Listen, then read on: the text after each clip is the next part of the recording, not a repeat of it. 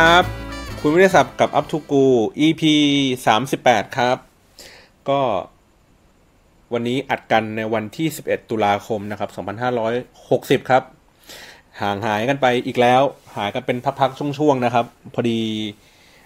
ช่วงที่ผ่านมาก็ไปจัดการเรื่องวิทยานิพนธ์ให้เสร็จสิ้นนะครับ มีการสอบอะไรเรียบร้อยเสร็จสับแล้วนะครับ ก็แก้ไขอะไรอีกนิดอีกนิดหน่อยนะครับน่าจะเป็นในเรื่องของ เรียกว่าอะไรเดียเป็นในเรื่องของการแก้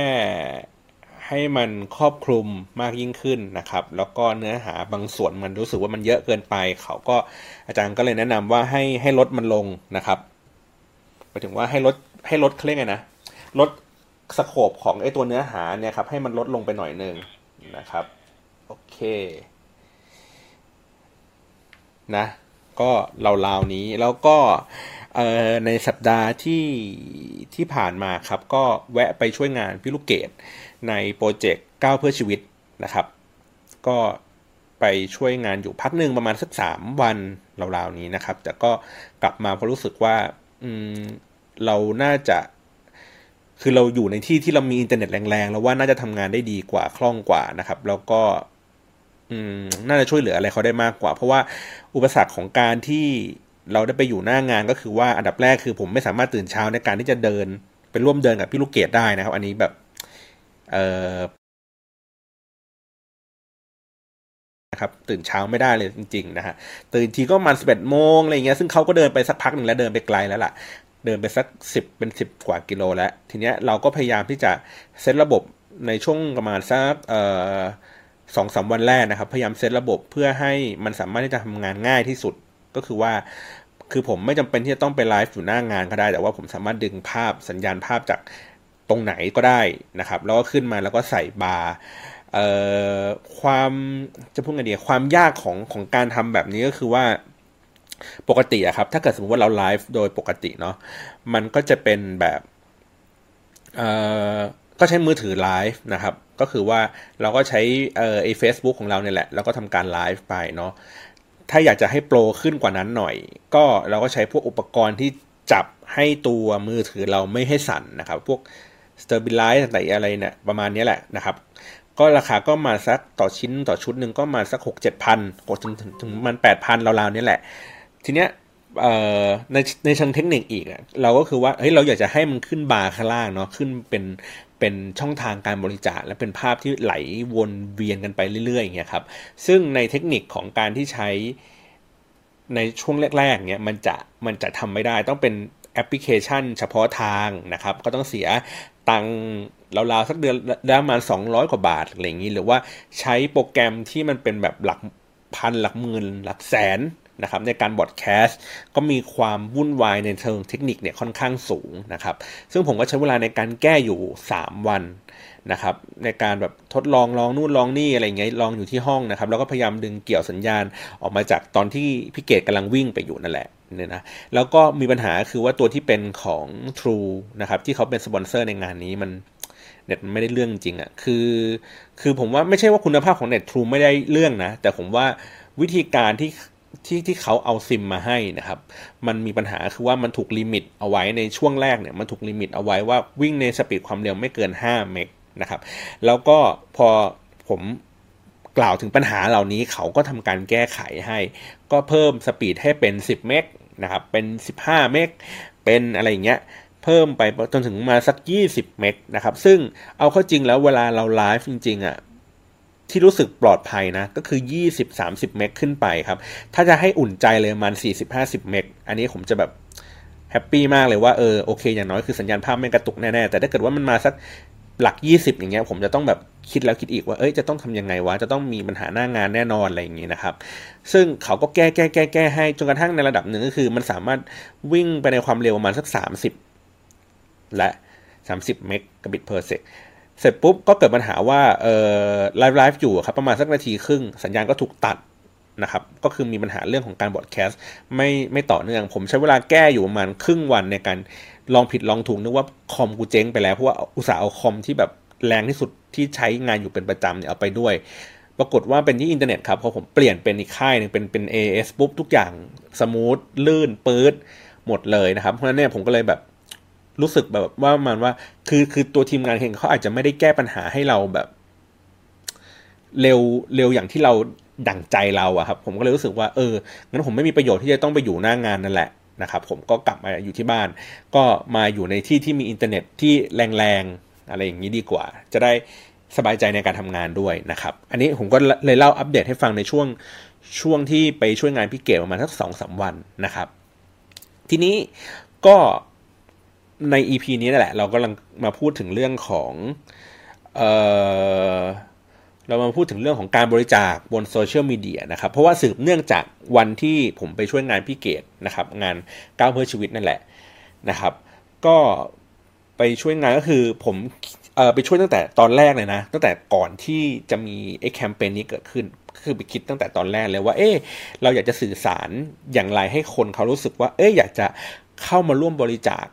กันอะไรแบบนี้นะครับ ทีนี้ผมก็เลยบอกว่างั้นผมขอย้อนเท้าความกลับไปหน่อยหนึ่งแล้วกันว่า ว่าทำไมมันถึงเกิดเรื่องราวแบบนี้เกิดขึ้นแต่คือผมไม่ได้บอกว่าเฮ้ยผมจะมาเล่าเรื่องของงานของพี่เกดนะ ผมกำลังเล่าย้อนกลับไปก็คือตอนที่พี่ตูนวิ่งบางสะพานไปทุกสะพานเนี่ยนะครับ แกก็วิ่งวิ่งวิ่งของแกใช่ไหมแล้วแกก็ใช้โซเชียลมีเดียอยู่ค่อนข้างหนักหน่วงอยู่เหมือนกัน ก็คือว่ามีการอัปเดตอยู่ตลอดเวลามีการทำ Facebook Live ในแบบ ยุคแรก ๆ เลยอะของของของอันนั้น แต่ว่ามีไลฟ์บ้างมีแห้งบ้างนะครับแล้วก็คอยอัปเดตในโซเชียลมีเดียอยู่ตลอดเวลานะครับจนกระทั่งรู้สึกว่าทุกคนเหมือนแบบเฮ้ยเหมือนเราได้ติดตามพี่ตูนว่าวิ่งไปถึงไหนแล้ววิ่งวิ่งไปยังไงบรรยากาศเป็นยังไงมีการรับบริจาคอะไรผู้คนเยอะแยะมากน้อยแค่ไหนอะไรเงี้ยเรารู้สึกว่าเหมือนแบบเราได้อยู่ใกล้ชิดกับ เหตุการณ์ที่กำลังเกิดขึ้นเลยนะครับ มันก็เลยเป็น role model ของในอีกหลาย ๆ อันนะครับเเมื่อคือผมเข้าไปดูในในของในในเพจ Facebook นะครับ ก็คือว่าพี่ตูนใช้เพจว่า 9 คนละ 9 ครับนะครับ ก็คือใช้เพจ Facebook อันนี้แหละในการที่จะเขาเรียกไงนะประชาสัมพันธ์กิจกรรมอันนี้นะครับ ก็ตอนนี้มีคนตามอยู่มันแสนคนนะครับ ก็ในช่วงที่วิ่งเนี่ยแกก็อัปเดตข่าวสารนะครับ แล้วก็ช่วงที่ไม่วิ่ง แกก็อัปเดตในเรื่องของว่าอุปกรณ์ทางการแพทย์ที่กำลังจะซื้อเข้าโรงพยาบาลบางสะพานมีอะไรบ้างนะครับ ก็คือแล้วก็แล้วก็พอมาช่วงเนี้ยที่แกจะวิ่งจากเบตงขึ้นไปถึงแม่สายเนี่ยนะครับแกก็ทำการปูเรื่องก็คือสร้างสตอรี่มามีวิดีโอมาหนึ่งตัวนะครับที่บอกเล่าว่าแรงบันดาลใจความสำเร็จของครั้งที่แล้วเกิดอะไรขึ้นนะครับ แล้วก็ แล้วก็ทำว่าเฮ้ยในครั้งนี้ตั้งใจว่าจะทำอะไรนะครับก็เล่าเรื่องแบบนั้นไป แล้วก็มีการแชร์ลิงก์แชร์บทความแชร์คอนเทนต์อะไรที่คนพูดถึงพี่ตูนก็ใส่ใส่เข้ามานะครับแล้วก็พูดถึงเรื่องของช่องทาง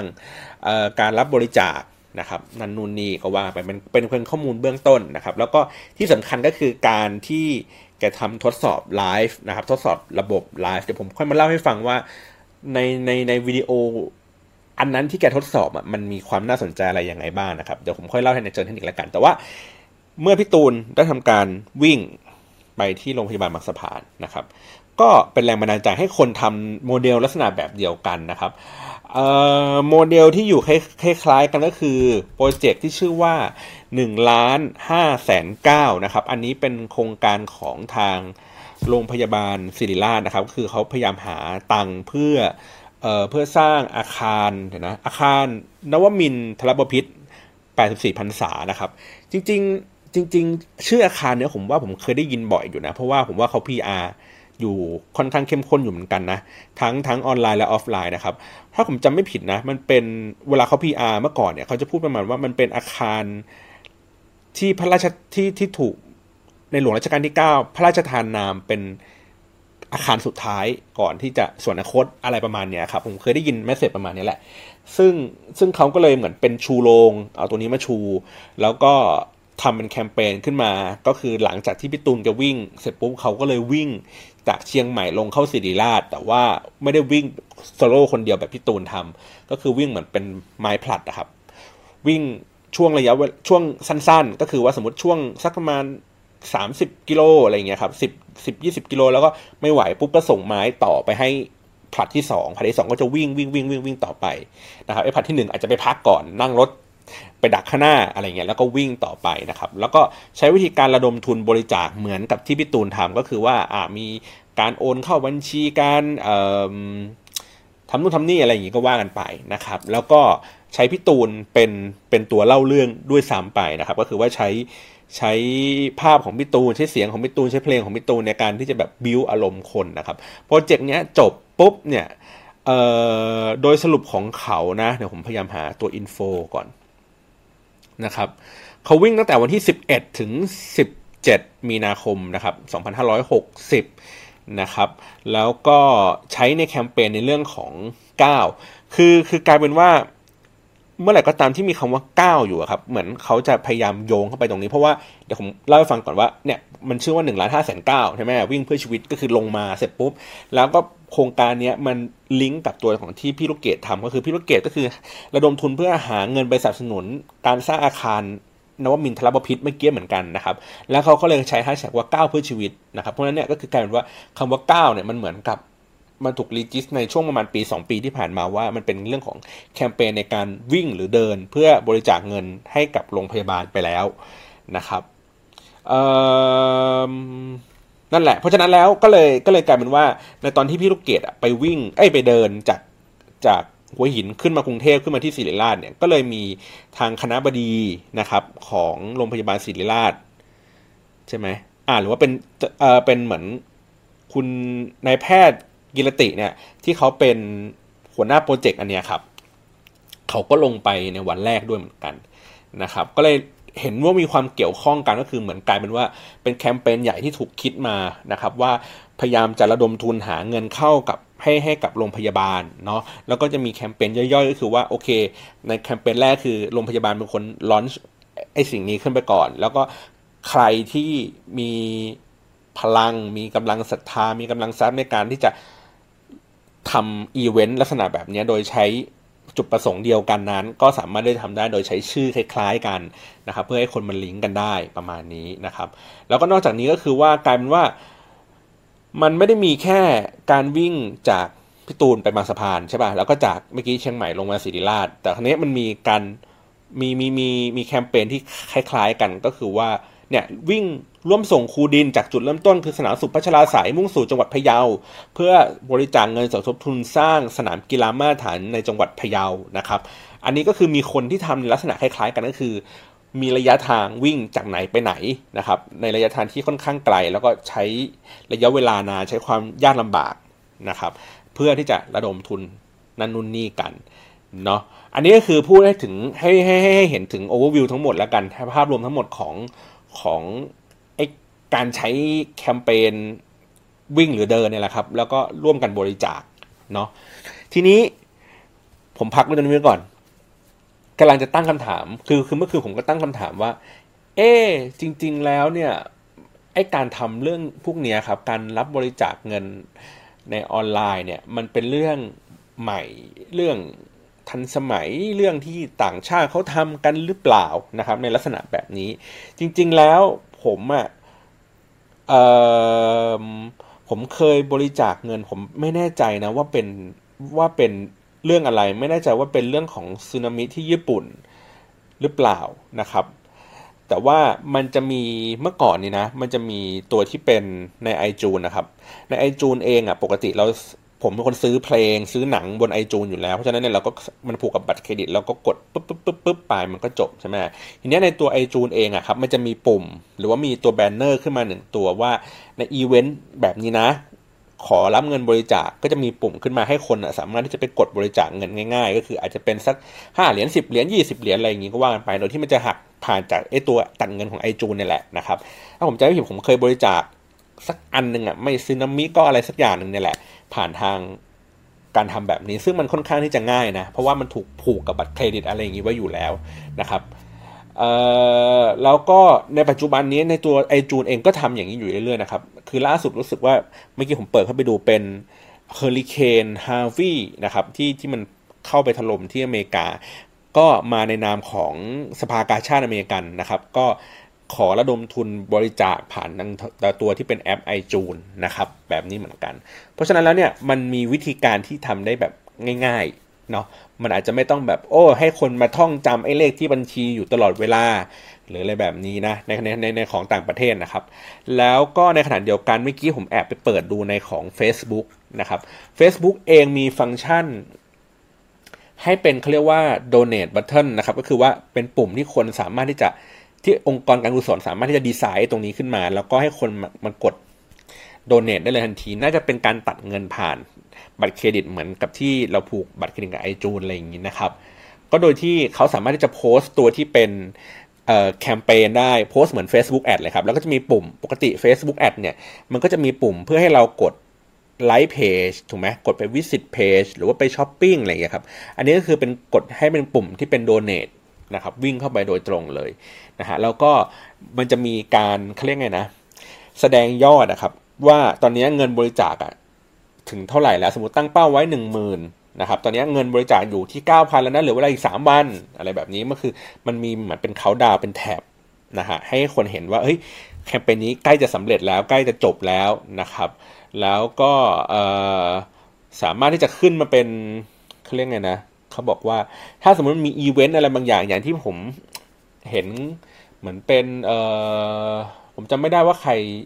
น่าจะเป็นนักร้องใครเสียชีวิต หรือว่าเกิดเหตุการณ์อะไรขึ้นมาสักอย่าง หรือว่าตัวนักร้องเองเป็นคนจัดคอนเสิร์ตขึ้นมาเพื่อที่จะระดมทุนหรืออะไรอย่างนี้นะมันก็จะสามารถที่จะเป็นปุ่มเป็นเป็นเป็นเป็นบาร์อยู่ในวิดีโอที่กำลังไลฟ์อยู่เพื่อให้คนสามารถที่จะคลิกปุ่มเนี่ยแล้วก็ให้ไป donate ได้เลยทันทีอะไรแบบนี้นะครับ ก็เพราะฉะนั้นเนี่ยคือในตัวของ Facebook เองค่อนข้างที่จะ ทำอะไรพวกนี้ได้ง่ายนะครับ แต่ว่าปัจจุบันนี้ในเมืองไทยยังทำไม่ได้นะครับ ก็คือมันสามารถทำได้เฉพาะในพวกยุโรป แล้วก็อเมริกาอังกฤษอะไรประมาณนี้นะครับ เมืองไทยก็ยังทำทำทำไอ้ฟังก์ชัน อันเนี้ยของของที่ Facebook มียังไม่ได้นะครับ เราก็เลยต้องให้ท่องจำตัวที่เป็นอะไรนะ เลขที่บัญชีบัญชีพร้อมเพย์โอนผ่านสายผ่านทาง SMS อะไรอย่างนี้กันไปนะครับ ก็จะเป็นประมาณนี้ เพราะฉะนั้นแล้วผมก็เลยพูดถึงงานของพี่ตูนกันละกันเพราะช่วงนี้มันเป็นกระแสนะครับงานของพี่ตูนรอบนี้ค่อนข้างที่จะมีการปรับปรุงในเรื่องของวิธีการสื่อสารอยู่ค่อนข้างเยอะนะครับ อันดับแรกเลยก็คือว่าในตัวของจะเรียกว่าไงดีอะ แบรนดิ้งนะครับคือคือคือแกมีแบรนดิ้งที่ค่อนข้างดีอยู่แล้วเนาะมีคนเชื่อถืออยู่ในระดับหนึ่งแล้ว ผมก็เลยเล่าให้ฟังว่าตอนที่ผมไปคุยกับพี่ยุเกตเนี่ย ตั้งแต่แรก ๆ เลยครับ ผมก็บอกเขาว่า การการทำแคมเปญที่จะเป็นการบริจาคเงิน ให้คนมาร่วมสมทบทุน ผ่านทางช่องทางในโซเชียลมีเดียสิ่งที่สำคัญมาก ๆ เลยครับอันดับแรกเลยนะ สิ่งที่สำคัญอันดับแรกเลย คือทำยังไงก็ได้ครับ ให้คนเชื่อว่า สิ่งที่คุณกำลังทำอยู่นั้นนะมันเป็นเรื่องจริงเว้ยมันเป็นความตั้งใจจริง ๆ เว้ยไม่ใช่เป็นเป็นเรื่องเล่นๆเว้ยผมเอางี้แล้วกัน ผมใช้ใช้คำนี้ก่อนนะ ลองดูในบริบทอื่นๆ เช่น สมมติว่าคนคนนั้นเขากำลังจะขายคอร์สสอน digital marketing นะครับ เราอาจจะเคยเห็นโฆษณาไอ้ตรงเนี้ยค่อนข้างเยอะถูกไหมคนกำลังจะมาขายน้ำมันเครื่องแมกนาโนก็ได้ ถูกไหมหรือคนจะมาขายกระเป๋าขายนาฬิกาขายอะไรใดๆก็ตามนะครับ อันดับแรกเลยที่เขาโฆษณาแล้วเขาพยายามสื่อสารให้คนเห็นก็คือทำก็ไงก็ได้ให้คนมันเชื่อครับว่าไอ้ของที่เขากำลังขายแม่งขายแม่งของดีจริง ของไม่เก๊กูส่งจริงนะเว้ยถูกไหมเอ่อเนี่ยเนี่ยน้ำมันเครื่องเอ่อนาฬิกาของอะไรเงี้ยทุกอย่างโชว์พยายามโชว์ demo ว่าเฮ้ยของมันดีนะเว้ย มันเป็นแบบนี้แบบนั้นนะ พยายามให้ข้อมูลทำให้คนรู้สึกเชื่อว่า เอ้ย มันดีจริง ๆ นะครับ ถึงเขาถึงจะเป็น step ที่ 2 ก็คือโอเค มันเกิดการโอเค มันเกิดการรับรู้อันดับแรกอยู่แล้วละเพราะว่ามันทำให้คนเห็นเห็นยิ่งเยอะเท่าไหร่ยิ่งยิ่งดีนะมันก็เป็นความดีให้คนมันจำเพราะมันคนเห็นจำปุ๊บสิ่งที่เขาสงสัยก็คือเรื่องว่าเฮ้ยมันจริงหรือเปล่าวะมันเชื่อจริงเปล่าวะ ถูกไหมถ้าเป็นของพวกนั้นคือเขาก็ลองลองซื้อมาแล้วก็ลองใช้ดูเขาถึงจะเชื่อ แต่ว่าในเรื่องของบริจาคเนี่ยมันจะไม่ใช่ว่าเราต้องจ่ายเงินบริจาคไปก่อนเราถึงจะเชื่อถูกไหมครับคือเขาต้องเชื่อก่อนว่าไอ้คนนี้มันทำจริงๆเขาถึงจะควักเงินบริจาคมันมันมันกลับกันนิดหน่อยนะครับ เพราะฉะนั้นแล้วสิ่งที่พิเกตควรจะต้องทำในช่วงแรกคือทำให้คนเชื่อว่าหนึ่งผมบอกนะหนึ่งก็คือ การเดินจากหัวหินขึ้นมากรุงเทพในระยะเวลาเจ็ดวัน มันเป็นเรื่องที่ยากมาก มันไม่ใช่เป็นเรื่องที่แบบ สบายๆอะ่ะ เออ แต่ว่าผมไม่รู้ว่าระยะทางมันมันมันความยากของมันมันมันยากแค่ไหนแต่ ในความรู้สึกผมคือ แค่ผมเดินวันแล้วประมาณสิบกิโลก็ขาลากแล้วอะเพราะฉะนั้นแล้วการเดินจากหัวหินขึ้นกรุงเทพประมาณสองร้อยกว่าโลอย่างเงี้ยแม่งก็ยากอะยากยากมากๆอะ มันไม่น่าจะทำได้อะอะไรเงี้ยแต่ว่าให้ให้ควรจะต้องมีภาพลักษณะแบบนี้มาก่อนสองทำให้คนเชื่อว่ามันยากแล้วทำให้คนเชื่อว่าเขาจะทำในความยากนั้นให้สำเร็จจงได้นะครับ ก็คือว่าเป็นเรื่องของการฟิตซ้อม การเรื่องของการเจมตัว เรื่องของทุกทุกสิ่งทุกอย่างที่เขารู้สึกว่าเฮ้ยเขาต้องทำการบ้านมานะ เขาต้องมีวิธีการคิดว่าทำไมมาทำสิ่งสิ่งนี้สิ่งนั้น ซึ่ง ซึ่งในในในสเต็ปนี้ครับ คือพี่เกดอาจจะอาจจะช่วงเวลานั้นอาจจะเป็นช่วงที่ใกล้ ๆ กับ The Face Man รอบไฟนอลนะครับ เพราะฉะนั้นเนี่ยแกก็อาจจะไม่มีเวลาเตรียมตัวไอ้เรื่องพวกนี้เยอะ แต่เรามองในมุมของที่เป็นของพี่ตูนเนี่ย เราจะเห็นภาพเลยว่า แม้ว่าคนจะเชื่ออยู่แล้วว่าแกทำได้นะครับ แต่ว่าในในในชาเลนจ์อันนี้ก็คือที่มันยากขึ้นกว่าเดิมก็คือวิ่งจากใต้ขึ้นไปทางเหนือสุดๆเลยเนี่ย มันเป็นความยากถูกไหมมันเป็นความบ้าแล้วคนมัน ไม่เชื่อว่าทำได้จริงหรอวะถูกปะวันนี้พี่ตุงก็เลยต้องมาเหมือนแบบมีคลิปอันหนึ่งที่โชว์วิ่งให้ดูว่าเฮ้ยเขาทำการวิ่งนะเว้ยเขามีการซ้อมเขามีการเตรียมตัวเขามีการทดสอบระบบนะ คือทำให้คนเชื่อว่านอกเหนือจากการที่ให้พี่ตูนน่ะน่าจะวิ่งได้ น่าจะทำตามเป้าหมายที่แกตั้งเอาไว้ ซึ่งมันยากอยู่แล้วว่า น่าจะทำให้ได้ในขณะเดียวกันก็คือ แกก็เป็นการลองระบบให้คนเชื่อว่าคุณกำลังจะติดตามพี่ตูนได้ทุกฝีก้าวนะครับ อันนี้คือเป็นเรื่องที่สำคัญมากๆในการสื่อสารว่าอย่างที่บอกว่าทำยังไงให้คนมันเชื่อพอบางคนมันเชื่อเสร็จปุ๊บโอเค ควักเงินบริจาคเลย หยิบมือถือขึ้นมากด SMS ทันทีเลยทั้งที่พี่ตูนยังไม่วิ่งเลยนะอืมนี่นี่นี่นี่คือพลังของอย่างที่บอกคือพลังของความเชื่อที่ทำให้คนตัดสินใจทำอะไรบางสิ่งบางอย่างได้นะครับ แต่ว่าของพี่เกดเองอาจจะบิวใช้เวลาบิวตรงนั้นน่ะช้าไปหน่อยนะครับ แล้วก็สั้นไปหน่อยหนึ่งนะ เพียงแต่ว่าของพี่เกดน่ะข้อดีของเขาก็คือว่าเขามีทีมงานที่ทำเรื่องของออฟไลน์ได้เก่งมาก ๆ เลยครับ คือลงข่าวหนังสือพิมพ์ทุกวัน ลงทีวีทุกวันนะครับ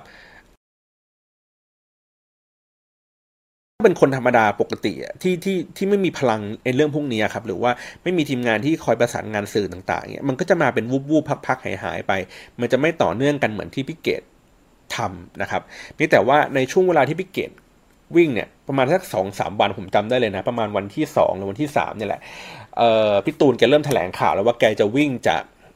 เบตงขึ้นแม่สายนะครับ มันเลยทำให้กลบพลังใช้พลังรัศมีของพี่ตูนเนี่ยกลบของพี่เกดมันไปซะเยอะเหมือนกันเพียงแต่ว่าของพี่เกดก็จะเน้นในเรื่องของกลุ่มคนที่เป็นออฟไลน์นะครับ กลุ่มคนที่ที่จะพูดยังไงดี เหมือนประมาณว่าก็คือเป็นฐานแฟนของพี่เกดก็คือ คนเชียร์พี่เกดก็คือเป็นเด็กๆนะครับ ประมาณสักมัธยม มหาลัยที่ติดตามผลงานแกในช่วงหลังๆ ก็คือเอ่อในในเดอะเฟสนะครับ แล้วก็ คนที่มีอายุเยอะๆหน่อยนะครับก็คือว่าโอเคพี่เก๋ก็มีชื่อเสียงอยู่ในวงการบันเทิงก็ค่อนข้างนานพอสมควร เพราะฉะนั้นแล้วก็จะมีกลุ่มคนพวกนั้นเนี่ยก็ก็บริจาคกันไปแต่ว่าพี่ตูนมันค่อนข้างที่จะแมสกว่านะครับเพราะมันเป็นศิลปินเพลงอะเขาเขาก็จะเข้าถึงได้ง่ายกว่านะครับ แล้วก็พอเสร็จปุ๊บเรียบร้อยทำให้คนเชื่อเสร็จปุ๊บทีนี้เรื่องของการนำเสนอเนื้อหาข่าวสารนะครับ ว่าจะต้องทํำยังไง ทีเนี้ยอย่างของพี่เกดเนี่ย เอ่อก็มีการอัปเดตอยู่ตลอดนะครับ ก็คือว่าพยายามที่จะสื่อสารผ่านตัวแอคเคาท์ที่เป็นส่วนตัวของพี่เกดเองนะครับ ก็คือว่าทำไลฟ์อะไรอย่างนี้ไป แล้วก็ผ่านตัวศิลปินดารา ที่มาแจมกับพี่เกดเวลาแกวิ่งเพราะว่าแกวิ่งตั้ง 7 วันไอ้แกเดินตั้ง 7 วันใช่ไหมก็จะมีศิลปินผัดเปลี่ยนหมุนเวียนกันมา วันนิดวันละหน่อยนะครับ ก็เป็นการสร้างสีสันแล้วก็ช่วยกันสร้าง awareness ให้ให้กระจายมากขึ้น เพราะฉะนั้นแล้วผมผมเลยคิดว่าจริง ๆ ของพี่เกดอะมันก็เป็น learning ในฝั่งที่การพยายามสร้าง awareness ผ่านตัวศิลปินดาราที่ขยายวงกว้างออกไปเรื่อยๆเพียงแต่ว่าอย่างที่ผมบอกก็คือว่า พอมันใช้ศิลปินดาราในการที่จะแบบช่วยช่วยใช้พลังของเขาในการกระจายเรื่องพวกนี้ออกไป มันขาดเรื่องของความน่าเชื่อถือครับ ความน่าความน่าเชื่อถือของมันก็คือว่าอย่างที่บอกอะดารา มันมาวิ่งแค่แป๊บเดียวอะประมาณชั่วโมงนึงอะไรอย่างเงี้ยคนมันก็รู้สึกว่าเอ้ยมันเหมือนเป็นงานอีเวนต์วิ่งแบบแวบๆๆของดาราเฉยๆหรือเปล่าเหมือน วิ่งสร้างภาพเฉยๆหรือเปล่าใช่ไหมมันไม่ได้วิ่งระยะทางยาวยาวนานอย่างที่พี่ตูนทำหรือว่าพี่เกดทำถูกไหมมันมาเป็นสั้นๆ แล้วก็มันก็เลยทำให้คนรู้สึกว่าโอเค เกิดการรับรู้เฉยๆว่าอ๋อดาราคนนี้ อย่างเช่นบอยปกรณ์กำลังใจให้พี่เกดแต่ไม่ได้เชื่อว่าบอยปกรณ์จะเป็นส่วนหนึ่งในแคมเปญนี้นะครับหรือว่าบอยปกรณ์จะเป็นคนช่วยผลักดันที่ทำให้พี่เกดไปถึงเป้าหมายให้ได้เร็วขึ้นอะไรเงี้ยอันนี้ยังขาด เขาเรียกไงนะความเชื่อมโยงของความน่าเชื่อถือไอ้เหล่านี้อยู่นะครับแต่ว่าของพี่ตูนเองอะ่ะมันคือแกอาจจะถูกคิดถูกวางแผน เพราะฉะนั้นเนี่ยตั้งแต่ตัวที่เป็นอาร์ตเวิร์กทุกอย่างนะครับคิดเต็มมาหมดนะครับสัญญาสัญญามีเต็มไปหมด ผมค่อยมาเล่าให้ฟังเรื่องสัญญาเป็นยังไงนะครับ แล้วก็ที่สำคัญก็คือเอ่อตัวในเรื่องของการถ่ายทอดสดนะครับ อันนี้เป็นเรื่องสำคัญมากๆ เพราะว่าครั้งที่แล้วพี่ตูนก็ใช้วิธีการนี้ในการที่จะสื่อสารกับคน ไปได้เรื่อยๆนะครับ ในหน้างงานจริงๆ ผมจะบอกว่ามันมีปัญหา พอสมควรครับ ที่จะทำให้เกิดการไลฟ์สดแบบแบบทันทีทันใดณเวลานั้นนะครับ ก็คือว่าอันดับแรกเลยคือ มันเป็นการเคลื่อนที่ตลอดเวลามันไม่ได้ถ่ายอยู่ในสตูดิโอเพราะฉะนั้นแล้วอุปกรณ์ทุกอย่างต้องไร้สายนะครับพอมันไร้สายปุ๊บปัญหาต่อมานะครับ ก็คือเรื่องของสัญญาณ ความเข้มข้นของสัญญาณ นะฮะมันก็จะมีข้อจำกัดในหลาย ๆ ที่ก็คือว่าถึงแม้ว่ากล้องจะส่งเข้ามาที่คอมในตัวสวิตชิ่งสามารถที่จะแบบสัญญาณชัดเจนเข้มข้นได้ แต่สัญญาณอินเทอร์เน็ตที่จะเผยแพร่ภาพออกไปข้างนอกเนี่ยก็มีส่วนสำคัญที่จะทำให้ภาพมันดีไม่ดีกระตุกไม่กระตุกอีกเช่นเดียวกันคือมันเป็นปัจจัยที่บางทีเราควบคุมมันยากนะครับ แล้วก็ต่อมาคือพอมันไร้สายถูกไหมส่งสัญญาณทุกอย่างกินแบตหมดเลยครับ เพราะฉะนั้นแล้วคือเขาต้องมีอุปกรณ์เยอะมากๆ ก็คือว่ามีกล้องสมมติถ้ามีกล้องถ่ายทำอยู่สมมติ 3 ตัวนะครับเป็นหลักๆ 3 ตัวเพราะฉะนั้นเนี่ยเมื่อไหร่ก็ตามไอ้ตัวที่ 1 แบตหมดปุ๊บต้องมีตัวหนึ่งเข้ามาแทนอะไรเงี้ยสวิตไปอีกตัวหนึ่งสลับกันไปสลับกันมา แล้วต้องชาร์จไฟอย่างเงี้ยทุกวันทุกวันทุกวันแบตเตอรี่แม่งต้องมีเป็นแผงมีเป็นสิบสิบก้อนอะไรเงี้ยครับแล้วก็สลับกันไปสลับกันมานะครับ ซึ่งอืมพอมันสลับปุ๊บอย่างที่บอกคือว่าถ้ามันมีกล้องมันมีแค่ตัวเดียวเนี่ยพอมันสลับ เมื่อไหร่ที่แบตหมดปุ๊บมันก็อ้าวมันไม่ smooth มันไม่มันไม่ต่อเนื่องกันถูกไหมแต่ถ้าเกิดว่ามี2อสามตัว มันก็สามารถ switching ไปปุ๊บแล้วก็เปลี่ยนแบตฟับแล้วก็แค่กลับมา standby เหมือนเดิมต่อแล้วก็อีกตัวหนึ่งเมื่อกี้ที่ถ่ายอยู่ก็สลับแบตอะไรอย่างนี้กันก็ได้นะครับ เพราะฉะนั้นเนี่ยทีมงานของเขาจะต้องมีเยอะมากๆ แล้วก็ลงทุนมากๆ ล่าสุดผมไปเห็นใน l i n k ์อินครับบังเอิญผมไปตาม Follow ใครก็ไม่รู้นะครับ เขาก็โชว์ภาพเป็นแคปหน้าจอมาว่าเนี่ยเขากำลัง run เขาเรียกไงนะ ทดสอบตัวอันนี้ครั้งสุดท้ายก่อนที่จะทำการไลฟ์จริงในการวิ่งของพี่ตูนตลอด 55 วันนะครับ ตัวที่หน้าจออันนั้นมาก็จะเห็นมุมกล้องเห็นกราฟิกนะครับ แล้วก็เห็นโปรแกรมที่ใช้ ผมบอกเลยว่าชุดนี้ก็คือของที่พี่ตูนทำนะ เป็นทีมของไลฟ์สตรีมมิ่งเอ้ยไม่ใช่ไม่เอ่อไทยไลฟ์สตรีมมิ่ง .com มั้งนะผมจำชื่อผิดขออภัยด้วยนะ เป็นเป็นเป็นทีมงานที่มีความเชี่ยวชาญเรื่องไลฟ์สตรีมมิ่ง ที่เป็นเบอร์หนึ่งของของประเทศเลยแหละ ก็เป็นเบื้องหลังก็คือทำวางแผนวางระบบอะไรเงี้ยให้กับรายการหลาย ๆ รายการหรือว่า ในเทคนิคหลาย ๆ อันเนี่ยอยู่พอสมควรนะครับก็จะเป็นเบอร์ต้น ๆ เลย คือเขาน่าจะมีข้ออะไรไง มีอุปกรณ์ มีเครื่องมือ มีประสบการณ์ในการทำเรื่องพวกนี้ แก้ไขปัญหาหน้างงานเนี่ยค่อนข้างที่จะเก่งนะครับ แล้วก็ไอตัวโปรแกรมที่เขาใช้เนี่ย อย่างที่บอกว่า พอทุกอย่างเป็นไร้สาย มันต้องใช้โปรแกรมพวก เขาเรียกว่า Back Magic นะครับก็เป็นตัวเชื่อมโยงภาพจากไอตัวอุปกรณ์กล้องนะครับส่งมา ในตัวคลิปอันหนึ่งของพี่ตูนเนี่ยที่แกลองวิ่งอยู่ในสวนสาธารณะนะครับ ผมก็งงว่าเอ๊ะทำไมมันมีเสียงภาคนะครับ เสียงภาคอยู่ตลอดเวลา คือภาคเป็นแบบภาคสดเลยนะในเหตุการณ์นั้นก็คือว่าในในในเชิงเทคนิคก็คือ แกใช้อย่างนี้ครับ แกมีรถ หนึ่งคันเป็นแฮชแบ็กนะครับเปิดข้างหลัง แล้วก็ตั้งกล้องอยู่ข้างหลังกล้อง ผมว่าถ้าหน้างงานจริงๆอะจะกลายเป็นรถกระบะครับ แล้วก็ถ่ายนำหน้าพี่ตูนนะครับพี่ตูนวิ่งมากล้องก็จะรับตามไปเรื่อยๆถูกไหมรถกระบะเขาจะวิ่งไปเรื่อยๆเรื่อยๆนะครับแล้วก็ทีมพากย์ทีมผู้บรรยายเนี่ยเขาก็นั่งอยู่ในรถคันนั้นเลยนะครับ ก็คือว่าภาพที่กล้องกำลังจับอยู่ก็คือเป็นภาพเดียวกับที่เขาเห็นนั่นแหละแล้วเขาก็พากย์เพราะฉะนั้นเนี่ยป้องกันในเรื่องของเสียง delay เพราะไม่งั้นก็คือแสดงว่าถ้าเกิดสมมติว่าทีมพากย์อะอยู่อีกที่หนึ่งก็คือมันต้องรอสัญญาณภาพวิ่งเข้าไปหาในมอนิเตอร์ของคนที่จะพากย์ แล้วคนที่จะพากย์ถึงพูดพอพูดเสร็จปุ๊บถึงค่อยเอาสองสิ่งนี้มาผสมรวมกัน แล้วก็ยิงออกมาเป็นไลฟ์อีกทีหนึ่งเพราะฉะนั้นเนี่ยความสดใหม่เนี่ยมันมันจะมีการดีเลย์อยู่สักนิดหน่อย เพราะฉะนั้นแล้วก็เลยเขาก็เลยคิดว่าน่าจะลองใช้วิธีการแบบนี้ไปนะครับ ก็คือว่าอาจจะแบบออขอ อาสาสมัครของผู้นักภาคของผู้บรรยายอะไรเงี้ยที่อยากจะมาช่วยเหลือก็มาบรรยายสดภาคสดสักสองสาวันอะไรเงี้ยผมว่าน่าจะเป็นแบบนั้นนะ แล้วก็มีการใช้พวกมุมกล้องใช้อะไรอย่างนี้ต่าง ๆ ใช้มีโดรนมีอะไรอย่างนี้ ก็ลองระบบกันพอสมควรนะครับ ก็เลยคิดว่าน่าจะเป็นปัจจัยสำคัญในการที่จะสื่อสารกับคนนะครับ ว่าเออเราจะทำการไอ้ไอ้ไลฟ์อย่างเงี้ยนะครับ แล้วก็ทำการบริจาคแบบนี้กันไป ทีนี้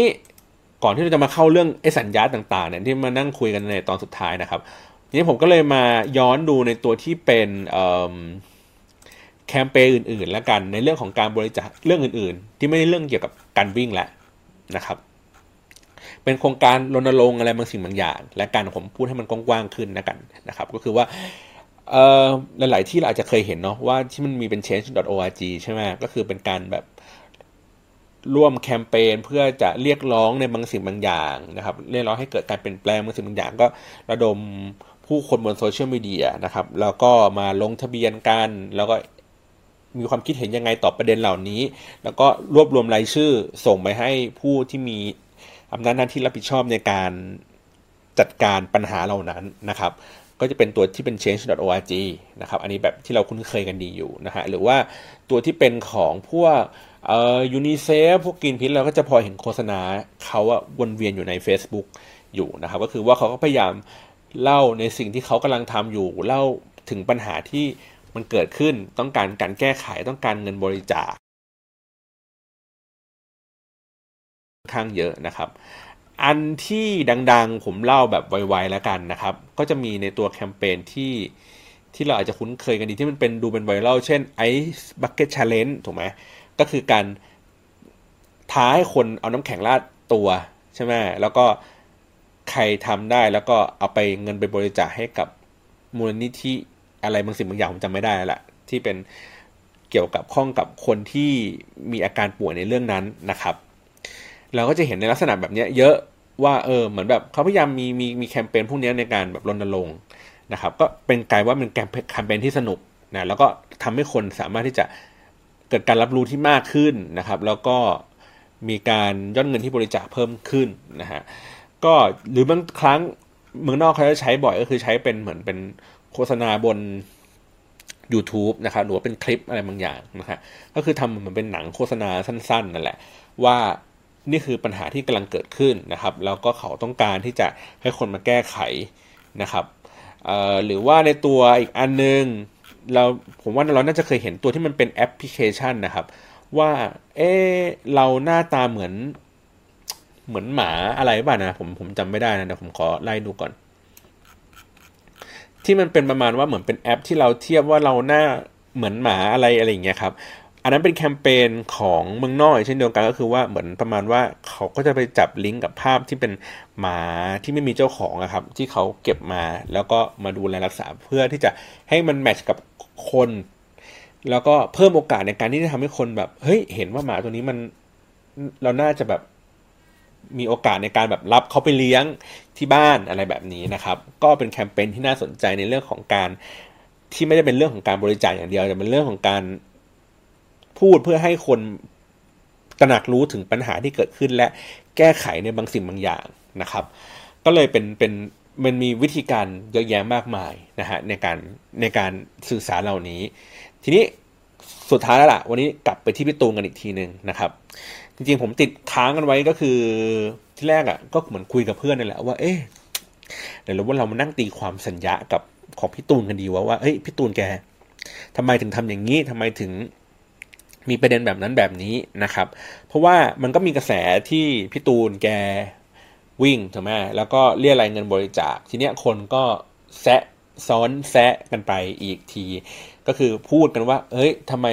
มันมันไม่ใช่หน้าที่ของพี่ตูน มันเป็นหน้าที่ของรัฐบาลของกระทรวงทำไมกระทรวงแม่งไม่ทำนะ หรือบางคนก็พูดว่า เอ่อ ต่อให้วิ่งไปถึงดาวอังคารแม่งก็ไม่ได้ช่วยให้อะไรแม่งดีขึ้น ก็มีนะครับ หรือ วกที่ด่าไอ้คนที่ด่าพี่ตูนว่ามึงก็ดีแต่พูดมึงแม่งไม่ก็ไม่ทำอะไรอะไรอย่างเงี้ยมันก็ด่าซ้อนด่าซ้อนกันไปเรื่อยๆอินเซปชั่นด่ากันจนหมด ผมก็เลยรู้สึกว่า เอ๊ถ้าเกิดผมมานั่งพูดว่า เฮ้ยพี่ตูนแม่ง เอ่อทำอย่างนี้แม่งไม่ดี คือคือจริงๆมันมันมันเป็นเรื่องดีนะในการที่ใครสักคนจะลุกขึ้นมาทำในสิ่งสิ่งนี้ อย่างอย่างอย่างที่ผมเห็นของพี่ พี่ลูกเกดเนี่ยเขาทำก็คือว่าเขาสามารถอยู่เฉยๆอยู่ที่บ้านก็ได้เขาไม่ต้องทำก็ได้ครับเขาไม่ต้องมาเดือดร้อนเขาไม่ต้องมาเหนื่อยเขาไม่ต้องมาวุ่นวาย เพราะว่าเวลามันทำจริง ๆ เวลาวิ่งจริงอะมันไม่ได้จิตใจไม่ได้อยู่ที่การวิ่งอย่างเดียวนะ เขาจะต้องเลี้ยงดูผู้คนที่อยู่ในทีมทั้งหมดเลยนะเช่นเขาไม่ได้วิ่งคนเดียวแล้วเขาต้องวิ่งกับลูกทีมเอ้ยลูกทีมเป็นยังไงกินข้าวเลี้ยงดูเขาดีไหมทีมงานพักผ่อนเป็นยังไงบ้างอาหารการกินของทีมงานดีแล้วหรือเปล่า นะครับยอดเงินบริจาคต้องให้โปร่งใสที่สุด คือมันมีความกังวลในจิตใจเยอะมากนะฮะเยอะจนกระทั่งเหมือนประมาณว่า อย่างที่บอกว่าถ้าเกิดเขาไม่คิดดีเขาไม่คิดที่จะลงทุน ตั้งใจทำจริง ๆ ก็นอนอยู่บ้านก็จบแล้วไม่มีปัญหาไม่เดือดร้อนด้วย ไม่โดนด่าด้วย เพราะฉะนั้นผมเลยบอกว่าเอ้ยมันเป็นเรื่องที่ดีน่าสนับสนุนครับ ก็คือใครอยากจะบริจาคก็บริจาคไปนะครับหรือว่าใครจะไม่บริจาคก็เรื่องของคุณก็แล้วแต่นะครับ จะดูเฉยๆก็ได้ไม่เป็นไรก็ดูเฉยๆเพื่อสร้างสร้างแรงบันดาลใจอะไรบางสิ่งบางอย่างให้ให้ให้ชีวิตเรา มีกำลังใจมากขึ้นเอาอางี้ดีกว่านะทีนี้เรามาดูสัญญากันครับว่า ในอันนี้ในมุมมองของผมนะ ในมุมมองของ คนที่ชอบตีความสัญญาว่าทำไมพี่ตูนแกแบบทำสิ่งนี้แกทำสิ่งนั้นทำไมแกไม่ทำอย่างนี้ก็ไม่ทำอย่างนั้น เช่นทำไมพี่ตูนวิ่งจากเบตงขึ้นแม่สาย ทำไมแกไม่วิ่งจากแม่สายลงเบตงวะ ถูกปะอันนี้อันนี้อันนี้ข้อหนึ่งที่ผมสงสัยนะเอ่อต่อมาก็คือ แล้วทำไมแกถึงเลือกรูทแบบเนี้ยเหนือสุดใต้สุด ทั้งทั้งที่ความยากก็คือแค่แกวิ่งจากตะวันออก กลับไปตะวันตกเนี่ย ก็คือสมมติไปจากอีสานเนี่ยวิ่งไปถึงเมืองการเนี่ยแม่งระยะทางสั้นกว่า แล้วก็ยากพอๆกันนะ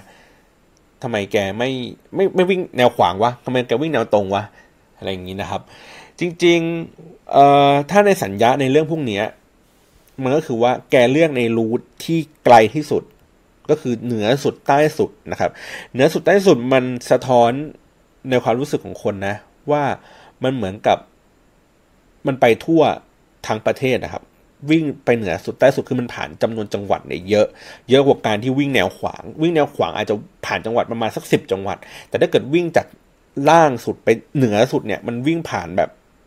ยี่สิบสามสิบจังหวัดนะครับ ก็เลยดูมีความเป็นเขาเรียกไงนะ มวลรวมของประเทศชาติมากกว่าการวิ่งแนวขวางเนาะต่อมาก็คือทำไมแกวิ่งจากใต้ขึ้นเหนือทำไมแกไม่วิ่งจากเหนือลงใต้นะครับเอ่อในในเชิงเทคนิคผมเอาอย่างนี้ดีกว่า ว่าการวิ่งจากใต้ขึ้นเหนือ มันมันมีความยากมันมีความยากใน ในในสัญญาก็คือว่า มันเหมือนเราวิ่งขึ้นเขาอะครับ ก็คือว่า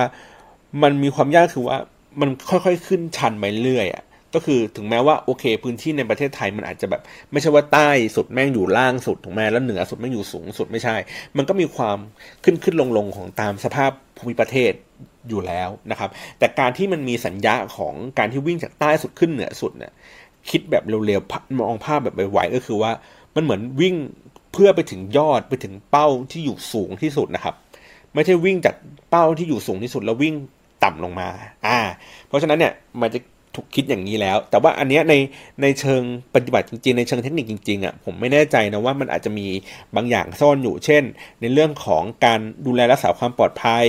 ในเส้นทางการการเดินนะครับ การที่เอ่อลงมาทางใต้สุดอย่างเงี้ยมันจะใช้เวลามากกว่า ถูกไหมเหมือนพยายามวิ่งเข้าไปเพราะเนี่ยมันมีการตัดเตรียมอะไรอย่างนี้ไป แต่ถ้าเกิดว่าเราวิ่งออกจากจุดทางใต้ แล้วก็หลุดออกจากโซนไป มันก็อาจจะปลอดภัยกว่าอะไรแบบนี้นะ อันนี้ผมไม่รู้นะครับ ผมก็เดาไปเรื่อยแต่ว่าถ้าเกิดในเรื่องของสัญญาผมมองว่าเนี่ยอย่างที่บอกใต้ขึ้นเหนือ มันดูเหมือนแบบเราวิ่งพุ่งไปข้างหน้าครับเพราะว่าในตัวของที่พี่ตูนแกทำเนี่ยที่เป็น artwork ในในในในเพจของแกเนี่ยมันเป็นลูกศรวิ่งพุ่งขึ้นไปข้างบนนะครับเพราะฉะนั้นแล้วเนี่ยก็คือเนี่ยแหละมันก็คือ เป็นภาพสะท้อนของการที่จะแบบขึ้นไปบนนั้นนะครับ ทีนี้ต่อมาการใช้การใช้สีละกันนะครับ สีแกใช้พยายามแกใช้เฉดที่เป็นน้ำเงินเข้มนะครับ เป็นน้ำเงินกรมท่าอะไรอย่างนี้ไปนะครับเออจริงๆแล้วผมว่า คือถามว่าทำไมแกไม่ใช้ไม่ใช้โทนสีอื่นนะครับ จริงๆ ในโทนสีน้ำเงินมันเป็นในเรื่องของความสุขุม ความมีสตินะครับ ความใจเย็น แล้วก็มีความสะท้อนความเป็นผู้ใหญ่ในระดับหนึ่ง เพราะฉะนั้นเนี่ยสีที่มันสะท้อนสีมันสะท้อนภาพออกมาได้นะครับ เพราะฉะนั้นเนี่ยถ้าเกิดถ้ามันเป็นดำไปเนี่ย มันจะดูนอกจากจะดูเข่งขึมแล้วอะมันจะดูอึดอัดครับ คือ คือมันเป็นสีโทนที่ไม่สว่าง แต่ว่าสีน้ำเงิน หรือว่าสีพวกกรมท่าต่างๆเนี่ยแม้ว่าจะเป็นโทนสีเข้มเนี่ยแต่มันสามารถที่จะไล่เฉดให้มันดูสว่างดูมีเขาเรียกไงนะแสงสว่างที่ปลายอุโมงค์อะจะไม่สามารถทำภาพอย่างนั้นได้นะครับเพราะฉะนั้นเนี่ยเขาก็เลยมีขาวเข้ามาอยู่ในตัวที่เป็นสีกลมด้วยนะครับ ตัว 9 คนละ 9 ยังใช้ฟอนต์แบบเดิมตอนที่แกทำที่แกวิ่งไปที่บางสะพานก็พยายามลิงก์ว่าเอ้ยมันเป็นโครงการในลักษณะแบบเดียวกันนะครับ แล้วก็ในช่วงเวลาในการวิ่งเนี่ยแกก็เลือกในช่วงเวลาที่ปลอดฝนนะครับช่วงพฤศจิกาจนถึงธันวานะครับ แล้วก็เลือกว่าเป็นเป็น 25 ธันวาเพื่อที่จะเหมือนประมาณว่าเป็นลิงก์เกี่ยวกับเรื่องของของขวัญปีใหม่ เป็นช่วงที่ทุกคนมันเซเลบรตกันนะครับ แล้วก็เป็นในช่วงเวลาที่ เอ่อถ้าสมมติว่าแกไปจบในช่วงใกล้ๆปีใหม่อะไรเงี้ยมันก็จะเรียกกำลังของแฟนๆของคนคนได้ถ้าเกิดแต่ถ้าเกิดว่าวิ่งในช่วงแบบหน้าร้อนเอ่อช่วงมีนาอะไรเงี้ยมันก็จะอาจจะแบบเหนื่อยเกินไปนะครับ อันนี้ก็คืออย่างที่ผมบอกว่าพอวิ่งช่วงพฤศจิกเงี้ยพฤศจิกก็คือฝนมันก็จะซาลงอากาศก็จะดีขึ้น ก็เวลาวิ่งออกกำลังกายมันก็จะดีขึ้น แล้วก็วิ่งขึ้นเหนือไปเรื่อยอากาศมันก็จะเย็นลงเย็นลงนะครับ ก็ก็ดีต่อการ วิ่งในระยะห่างไกลๆนะครับ แล้วก็ในเรื่องของ mood and tone ในเรื่องของวิธีการสื่อสารก็พยายามทำให้ดู pro ดูมีความเชี่ยวชาญมากขึ้น ดูมีการลงทุนในเรื่องของ production นะครับ เรื่องของการทำวิดีโอที่เป็น teaser ขึ้นมานะฮะจริงๆ ในตัววิดีโอ teaser เองอะแกพูดใน message ได้ครบหมดแล้วนะครับ ก็คือว่าผมแอบไปดูที่พี่ตูนแกสัมภาษณ์อยู่ในเจาะใจเนี่ย จริง ๆ ประเด็นเรื่องที่แกพูดในตามสัมภาษณ์ในรายการต่างๆ ไม่ได้ครบถ้วนเท่ากับวิดีโอที่แกทำที่เป็นทีเซอร์ของแกยาวประมาณสักเดี๋ยวผมขอดูนะ สัก 5 นาทีนะครับ จริง ๆ ใน 5 นาทีตรงนั้นอะมันมันมันตอบโจทย์ทุกสิ่งทุกอย่างหมดแล้วนะครับ ผมว่าคนที่คิดวิดีโอตัวนี้ให้แกเนี่ยก็ถูกคิดมาอย่างดีแล้วเหมือนกันว่า มันใช้เวลาเพียงแค่นี้แหละ แล้วสามารถที่จะเล่าในทุกเมสเซจได้ครบหมดนะครับ ทีนี้ในเรื่องของโรงพยาบาลที่ขาดแคลนนะครับ แกเลือกผมเอ่อไม่ได้อยู่ในเส้นทางนี้ทั้งหมดนะครับ แต่เลือก 11 แห่งที่แกพูดว่าที่ขาดแคลนเรียงดับจากจากความขาดแคลนนะครับ ก็คือมีโรงพยาบาลศูนย์ทั้งหมด จริง ๆ ในประเทศไทยมีอยู่มา 30 กว่าแห่งแต่แกเลือกมาแค่สมา11แห่งนะครับ ถ้าผมจำไม่ผิดนะมันจะมีเชียงใหม่เชียงรายนะครับเอ่อแล้วก็มีสระบุรีเอ่อมีปราจีนบุรี ราชบุรีห้าอะไรใช่ป่ะขอนแก่น สุราษฎร์ธานี เบตง แล้วก็อะไรอีกสักสองสาอย่างนี่แหละครับจำไม่ได้เหมือนกันอ๋อแล้วก็มีที่น่านโรงพยาบาลจังหวัดน่านนะครับ แต่ว่าไม่ใช่ไม่ใช่เป็นโรงพยาบาลศูนย์ แต่ว่าแกเล่าให้ฟังว่า ไปที่น่าน เพราะว่าที่น่านมันค่อนข้างที่จะแบบห่างไกลจากทุกที่เลยนะครับ เพราะฉะนั้นเนี่ยการเดินทางส่งตัวจากน่านอะเข้าโรงพยาบาลศูนย์ที่ใกล้สุดก็คือที่ลำปางเนี่ยมันมันใช้เวลานานมากนะครับเพราะฉะนั้นเนี่ยแกก็เลยบริจาคที่น่านด้วย แล้วก็ที่โรงพยาบาลพระมงกุฎเกล้าพระมงกุฎเกล้านะครับที่กรุงเทพอีกครั้งหนึ่งเพราะว่าแกบอกว่าแกมีหมอที่แกไปหาบ่อยๆ เรื่องการดูแลเส้นเสียงนะครับ ก็เลยอะเข้าไปร่วมก็ให้ตรงนั้นการเป็นหับ ในการที่จะทุกคนสามารถที่จะโอนเงินเข้ามาที่จุดนี้จุดเดียว แล้วก็ถึงค่อยเอาไปกระจายต่อให้กับ 11 โรงพยาบาลประมาณนี้นะครับ ก็อย่างที่บอกว่าทุกอย่างถูกคิดมาอย่างดีแล้วครับ ว่าทำไมถึงเลือก 11 โรงพยาบาล ผมว่าคนที่ทำงานเบื้องหลัง มีสตอรี่ที่ชัดเจน หนักแน่นพอที่ทำให้คนเชื่อว่านี่คือสิ่งที่มันขาดจริง ๆ นะ ใน 11 โรงพยาบาลนี้ขาดใครจริงๆซึ่งจริง ๆ แล้วเราอาจจะ ไม่ได้มีเวลามากพอที่จะไปนั่งเช็ค ว่าเฮ้ยมันใช่ไหม11โรงพยาบาลที่ที่แกเลือกมาแล้วมันขาดใครจริงๆ แต่ว่าเรารู้สึกเชื่อไปแล้ว เพราะว่าแกเล่าเรื่องต่างๆ มามากขึ้นถูกไหมแกมีต้นทุนทางสังคมบนโซเชียลมีเดียที่ค่อนข้างดีอยู่แล้ว ถ้าสมมุติว่าเป็นผมผมมาพูดว่าผมจะบริจาคเงิน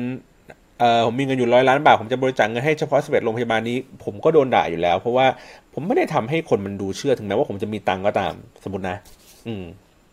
นั่นแหละครับ แล้วก็ในเรื่องของเออแกพูดอีกแมสเซจหนึ่งที่น่าสนใจก็คือว่าเออคนไทยมีอยู่ประมาณเจ็ดสิบล้านคน แกบอกว่าผมขอเงินจากคนไทยคนละสิบบาทเออสิบบาทเนี่ยมันไม่ได้มีมูลค่าอะไรมากมาย มันซื้อน้ำหวานขวดหนึ่งยังไม่ได้เลยด้วยซ้ำนะครับ แต่ว่าสิบบาทเนี่ยของทุกๆ คนมารวมกันเนี่ย มันจะได้เงินที่เยอะ เขาไม่ต้องการที่ เงินที่เยอะจากจำนวนคนที่น้อยครับแต่เขาอยากจะได้จำนวนเงินที่น้อยจากคนที่เยอะนะครับ ก็คือในเมสเซจนี้มันก็หมายถึงอย่างที่บอกก็คือว่า แกต้องการที่จะให้เกิดเขาเรียกไงนะ การร่วมมือร่วมใจกันการเป็นน้ำหนึ่งใจเดียวกันของคนจำนวนมาก ๆครับ เพราะว่า เพราะว่าพอมันทำอย่างนี้ปุ๊บมันทำให้เกิดว่าทุกคนน่ะมีมีความเป็นเจ้าเข้าเจ้าของครับในในสิ่งที่กำลังทำมันนั้นอยู่ ซึ่งจริงก็มีความเสี่ยงนะการที่เรียอะไรเงินให้ทุกคนมาบริจาคอย่างเงี้ยมันก็แกก็รู้อยู่แล้วว่าอาจจะต้องโดนผู้คนน่ะพูดถึงถูกไหมครับเพราะว่าอย่างที่บอกว่าเมื่อทุกคนมีส่วนได้ส่วนเสียกับสิ่งสิ่งนี้ที่กำลังเกิดขึ้นเนี่ย แกก็จะเขาก็จะแบบว่าเฮ้ยเอาเงินบริจาคมาแล้วเฮ้ยทำนั่นสิทำนี่สิอะไรอย่างนี้ไปนะครับ ราะฉะนั้นแล้วแกก็ถือความเสี่ยงในระดับหนึ่ง ในขณะเดียวกันผมไม่มั่นใจนะครับว่าว่าว่าการบริจาคแบบนี้สุดท้ายปลายทางอะมันจะต้องออกมาเป็นตัวใบเสร็จที่สามารถลดหย่อนภาษีได้หรือเปล่านะแต่ว่าผมคิดว่าน่าจะทำได้ เพราะว่าเพราะว่าแกโอนเข้าไปที่บัญชีของมูลนิธิโรงพยาบาลพระมงกุฎเกล้านะครับ เพราะฉะนั้นแล้วเนี่ยพอมันมีตัวเขาเรียกไงนะหน่วยงาน ของมูลนิธิที่รองรับการรับบริจาคนี้อยู่แล้วเขาน่าจะออกใบเสร็จได้ในการที่จะแบบบริจาคแต่ว่าการออกใบเสร็จผมว่าน่าจะมีมูลค่าขั้นต่ำผมจำไม่ได้ว่าเท่าไหร่นะหนึ่งร้อยหรือหนึ่งพันบาทอะไรเงี้ยครับแล้วก็จำกัดเฉพาะช่องทางบางช่องทางเท่านั้นก็คือว่าถ้าส่ง SMS ไปเนี่ยอาจจะไม่ได้ตัวที่เป็นเขาเรียกไงนะใบเสร็จ เพื่อยืนยันในการลดหย่อนภาษีในช่วงสิ้นปีนะครับ แต่ว่าในบางช่องทางอย่างเช่นการโอนเงินบริจาคเข้า บัญชีเนี่ยผมว่าอันนี้น่าจะได้นะครับอันนี้ไงไงละฝากลองเช็คอีกทีหนึ่งแล้วกันนะครับว่าได้ได้หรือไม่ได้ตัวที่เป็นไมเซ็ตเพื่อลดหย่อนภาษีนะโอเค เพราะฉะนั้นในภาพรวมทั้งหมดโอ้พูดมานานมากเลย เหนื่อยมากนะครับ เพราะฉะนั้นในภาพรวมทั้งหมดของการบริจาคบนโซเชียลมีเดียนะครับ มันมีโดยสรุปก็คือว่ามันมันที่เราเห็นก็คือมันจะมีช่วงนี้มีแคมเปญนะครับ ให้คนสามารถโอนเงินนั่นนู่นนี้ไป ให้คนสามารถติดตาม ภารกิจที่ดูยากดูน่าจะเป็นไปไม่ได้นะครับ ให้ให้คนเชื่อว่านี่คือสิ่งที่เขากำลังจะทำกำลังจะเปลี่ยนแปลงอะไรบางสิ่งบางอย่างนะครับ ในขณะเดียวกันในของต่างประเทศเอง ในเคสของต่างประเทศเอง เขาก็ต้องการให้เกิดการรับรู้ในปัญหาที่เกิดขึ้นนะครับ ผ่านทางความคิดสร้างสรรค์อื่น ๆ คืออาจจะไม่ได้มีเรื่องของการวิ่งอย่างเดียวนะครับ แต่ว่าผ่านเอเจนซี่ผ่านความคิดครีเอทีฟต่างๆ เพื่อ หลอกล่อให้คนเขารู้สึกว่าดูแล้วสนใจเกิดการรับรู้มี linkage กับมันนะครับ แล้วก็เกิด call to action อะไรบางสิ่งบางอย่างเลยนะขนาดนั้นนะครับ หรือในเดียวกันคือใช้เทคโนโลยีในการที่จะช่วยทำให้อำนวยความสะดวกทำให้คนสามารถที่จะกดเงิน หรือว่าโอนเงินบริจาคให้ได้ง่าย โดยที่คุณไม่ต้องหยิบมือถือขึ้นมาพิมพ์ SMS จำหมายเลข หรือว่าโอนเงินพร้อมเพย์อะไรให้วุ่นวาย มันอะไรที่มันผูกกับบัตรเครดิตอยู่แล้วเป็น cashless ใช่ไหมก็สามารถที่จะกดโอนเงินปุ๊บก็จบ ได้เลยทันทีง่ายๆเหมือนกันนะครับเพราะฉะนั้นแล้วในทั้งหลายทั้งปวงทั้งหมดนี้ก็มันก็เป็นประเด็นที่น่าสนใจเนาะหมายถึงว่าเราน่าจะแบบเรียนรู้กับเรื่องพวกนี้มากขึ้นแล้วก็หวังว่าในอนาคตก็คือ ถ้าสมมติว่าพี่ตูนอาจจะไม่วิ่งแล้วเป็นคนอื่นอาจจะทำแคมเปญลักษณะแบบนี้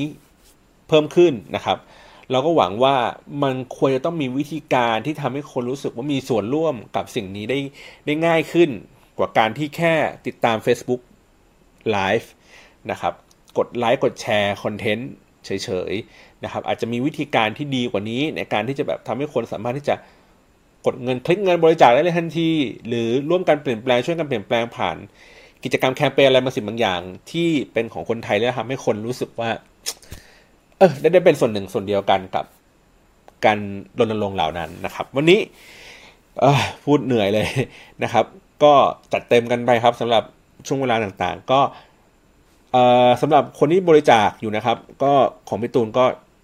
เริ่มบริจาคได้แล้ว ของพี่เกดก็รู้สึกว่าน่าจะจบประมาณสัก 31 ตุลานะครับ ก็ยังบริจาคได้อยู่ยังไงติดตามไปที่เพจ 9 เพื่อชีวิตนะครับ แล้วก็เอ่อหรือว่าภาษาอังกฤษก็คือ walk for life th นะครับ ก็ร่วมกันทำความดีครับ คนละนิดคนละหน่อยครับ อย่างที่พี่ตูนบอกว่าคนละสิบบาท ก็ช่วยสังคมให้ได้ดีขึ้นแล้วนะครับ แต่ว่าผมยังไม่บริจาคนะโทษที